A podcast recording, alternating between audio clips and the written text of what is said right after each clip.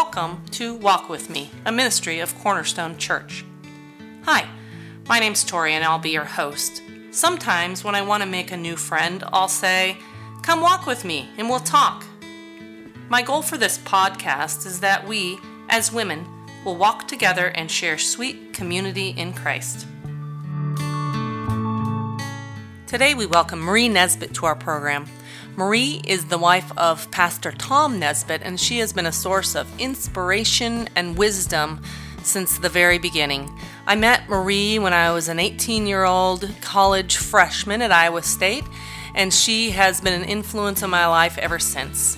Marie, tell me a little bit about yourself and your family, your background, your God story. Well, first of all, I want to say that I love being a woman. I think it's exciting that God created me in my mother's womb and decided I would be a woman. I like that. In a few days, I'll be 78 years old, and I'm still very healthy and happy. I've had a really good life and expect to live, well, as long as God intends for me to live. Anyway, I grew up in West Texas. I grew up very, very poor. I was from a family of yours, mine, and ours. My dad was divorced and had two sons who never lived with us. Huh. And then my mom was a widow. She had a young boy and girl. And then they got married and had five kids. So seven kids and mom and dad lived in this very small, uh, just a shack actually. In the winter, it didn't snow very much in Texas, but Uh-huh. um, when it did snow, it snowed on our bed. It was truly a shack. But anyway, my mom and dad were Christ followers. They took us to a Bible preaching, teaching church. So I did come to know the Lord at an a- at a young age, and I never, I don't remember feeling poor. I think it was because of the at, the positive attitude of my parents. Right. And um, anyway, even though we were very poor, my mom and dad were very generous. Uh-huh. And I remember one time at our church, we needed new hymnals, and the, the leaders had decided we couldn't afford hymnals. And so they just said, we'll have to do with the trashy ones we have. Mm-hmm. And my dad stood up and said, I will buy a hymnal for every member of my family, which there were five of us still at home. So that was seven hymnals that he would buy, which truly shamed the rest of the congregation because he was by far the poorest man there. So we got new hymnals. Anyway, how I came to know the Lord, we were field workers. we were like migrant workers, only we never moved, but we Huh. pulled cotton in the fall and we hoed cotton in the summer. And the children too. Yep.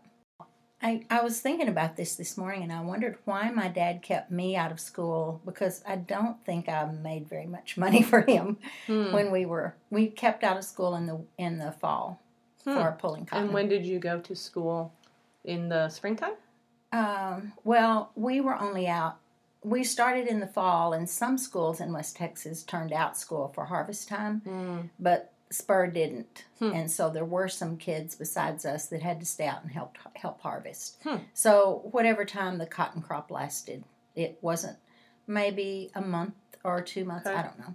Yeah, but in the summer when we were hoeing, I just began to feel really guilty one day and I hadn't done anything. So I I knew what it was like to do something bad and feel guilty. I knew those feelings, Right. but I I hadn't done anything. So it just really bothered me. So one day I my dad was really easy to talk to and Mm-hmm. I told him how I was feeling and he said, "Well, actually you are guilty."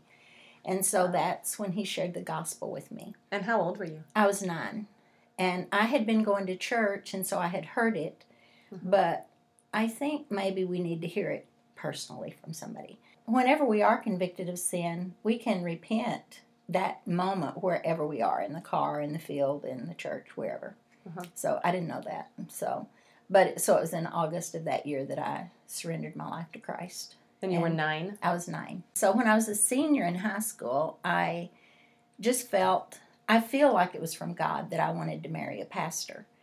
And so my pastor at the time, I told him, and he said, You should come to Wayland Baptist College because that's where all the pastors are. and I guess he didn't have any faith to believe that one could find me. Right. So, but I did go to Wayland and I lived with them for a small fee. And that's where I met Tom. He actually introduced us, my pastor did Okay. and so he had Tom had been a pastor since he was 16. Right. So, yeah. Hmm. And so we've been married in December we will have been married 59 years. Wow, what a joy! had, yeah, it's mostly been joy. We've had some rough times, and I think being married for a long time, you have to be committed to marriage, because otherwise, I would have gotten a divorce like a lot of my friends have. Mhm. But I, I made a vow to God and to Tom, and I intended to keep it, and I'm really glad because we have a really good life. what a so- wonderful story. Yeah. And by the way, we have three amazing children. Okay, And my one goal for them when they were born and young was for them to know and love Jesus. uh huh. And they all do, as well as their spouses.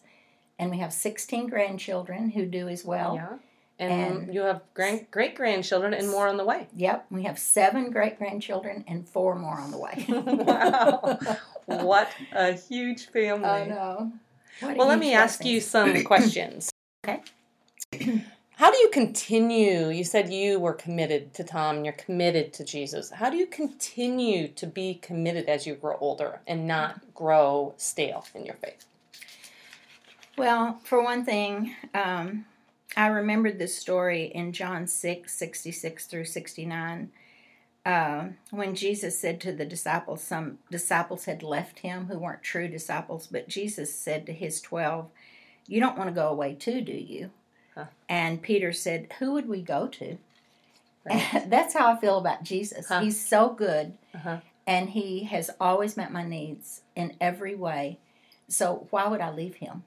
You know, that's my attitude. But I stay committed to him by reading the Bible, being in Bible studies. i I'm consistently in Bible studies and reading the Bible and praying and going to church to fellowship with other believers. So, how do we convince young women about this attractiveness that you see in Jesus? Mm-hmm. How do we, what are some things that you see in today's women that are hindering their ability to love Jesus well? Mm, I think. Are you talking about Christian women, people, women that I'm Christ talking, followers? yeah, let's, uh, let's just talk about the women in the church. Okay. that I see some half-hearted attempts at loving Jesus. What? Why? Why is that? I think the main thing is um, they don't prioritize their time. Mm. I know this is a problem with me. Is that I get up in the morning and I think I can start a load of laundry or I can do this or I can do that, and Mhm. pretty soon it's noon. Hmm. And so I really have to be committed to prioritizing a time and a place to spend time with the Lord. Almost like an appointment. Yes, Mhm. yes.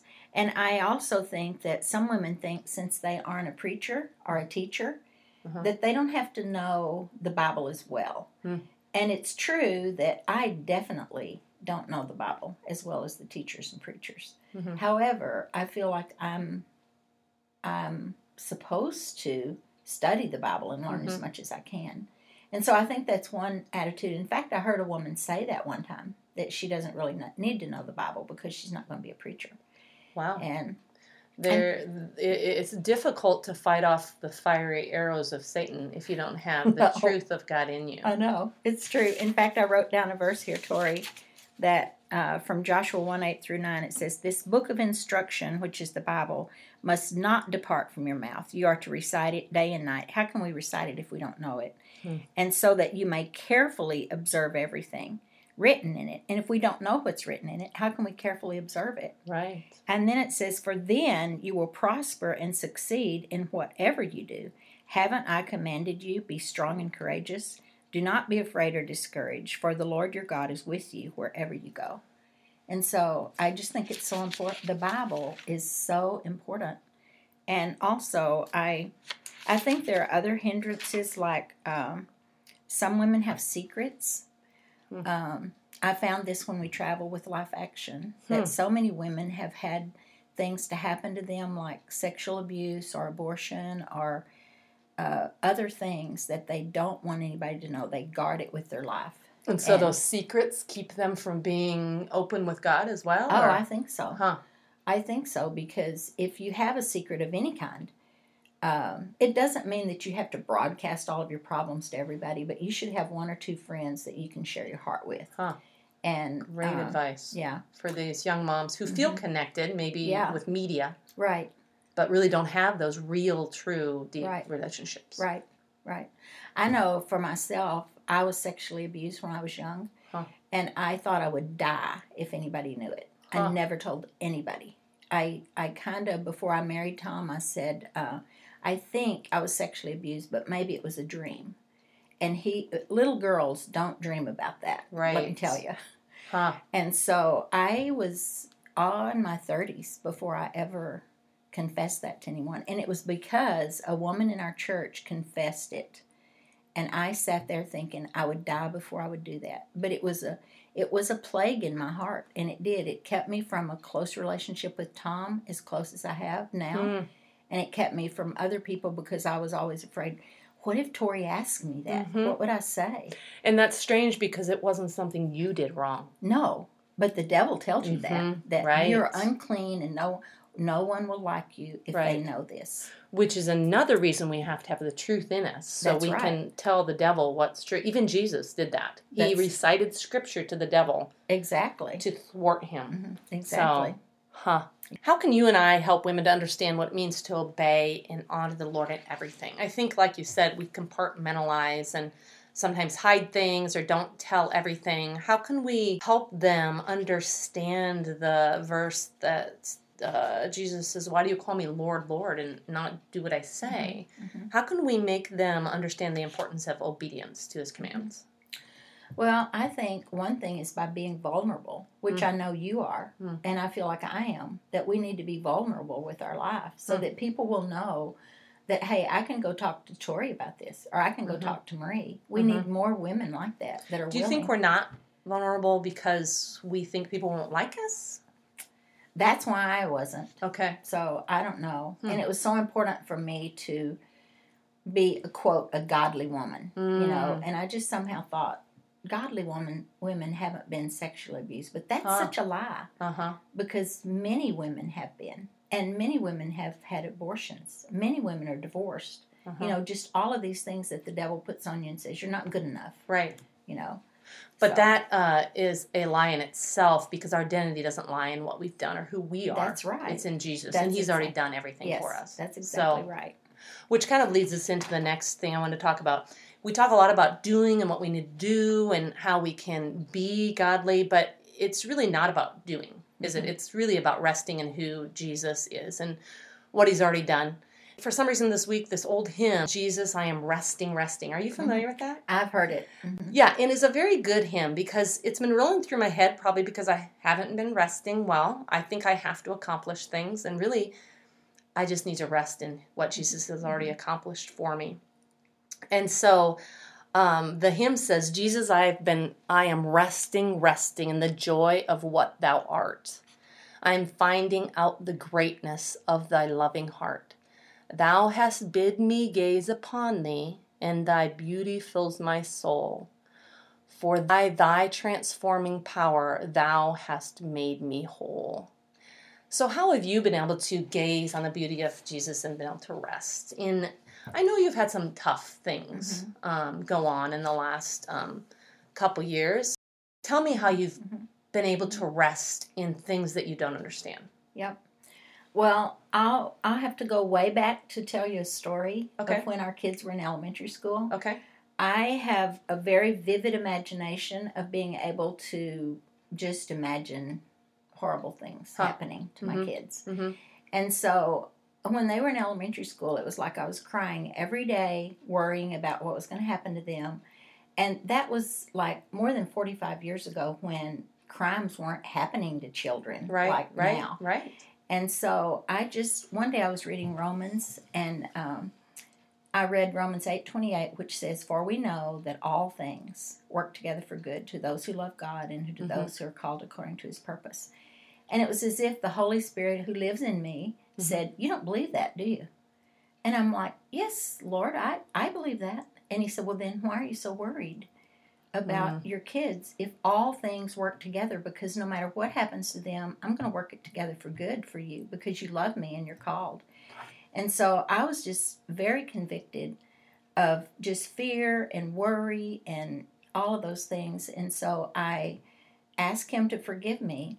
And then I went to each bedroom, to each bed, and I knelt down by the bed Uh-huh. and I I spent most of the day weeping and praying and crying and surrendering and your surrendering children, your my children. children. to the Lord. That is so difficult Yeah, to do. I know. It and was the trust horrible. it, it takes was horrible. is incredible. Yeah, but I said, Lord, I do believe you, and I want you to know that whatever happens, I'm going to trust you, and I'm going to stop worrying because you know there's a whole chapter in the Bible dedicated to Mm-hmm. Worrying. worrying. Don't Mhm. worry, don't worry. Right. And I think "don't be afraid" or "do not fear" is one of the phrases in the Bible that there's a lot of those. They say that it's listed 365 times. Are you kidding? One for every day. Oh my goodness. Mhm. Oh my, I didn't know that. Yeah.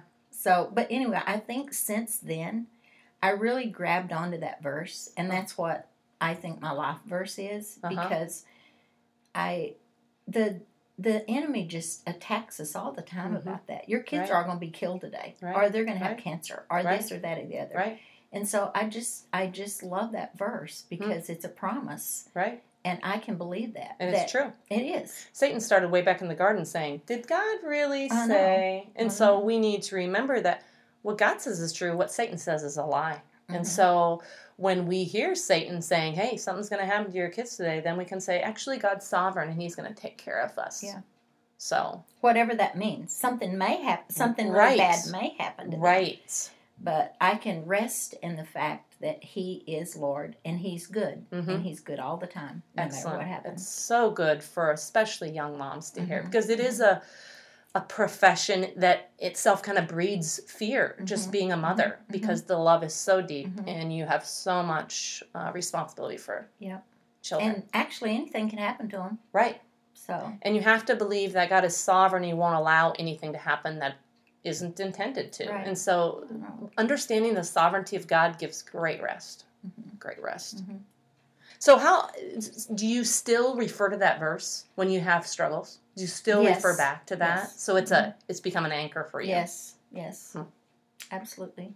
which also really solidifies our um, belief that scripture memory really is an investment for Yes. us you know and it's a way to invest in our transformed mind and our future of how we think and our worrying and our abating fear. So- And the Holy Spirit can't bring it to our remembrance if it's not there. exactly. So. exactly. Super. Is there anything else you'd like to add before we Mm, close? Mm, I don't think so. Well, would you like to just pray um, that God would use this um, to help women transform their minds and um, let God be uh, fully Lord of their life? Oh Lord, you know that both Tori and I want to bring you glory. That's our purpose in life is to bring you glory. And so I pray that this podcast will, that whatever we've said today will help someone and that someone will be encouraged or motivated or uh, just convicted to turn their life over to you or to repent of something in their life. And Lord, I pray that um, we will continue to be vulnerable and whatever you want to do and however you want to use us, we just surrender to you again, fresh today. And I love you and I just thank you for this time together with Tori in Jesus' name. Amen. Amen. Thank you so much, Yeah. Shamee. That was very Yeah. good.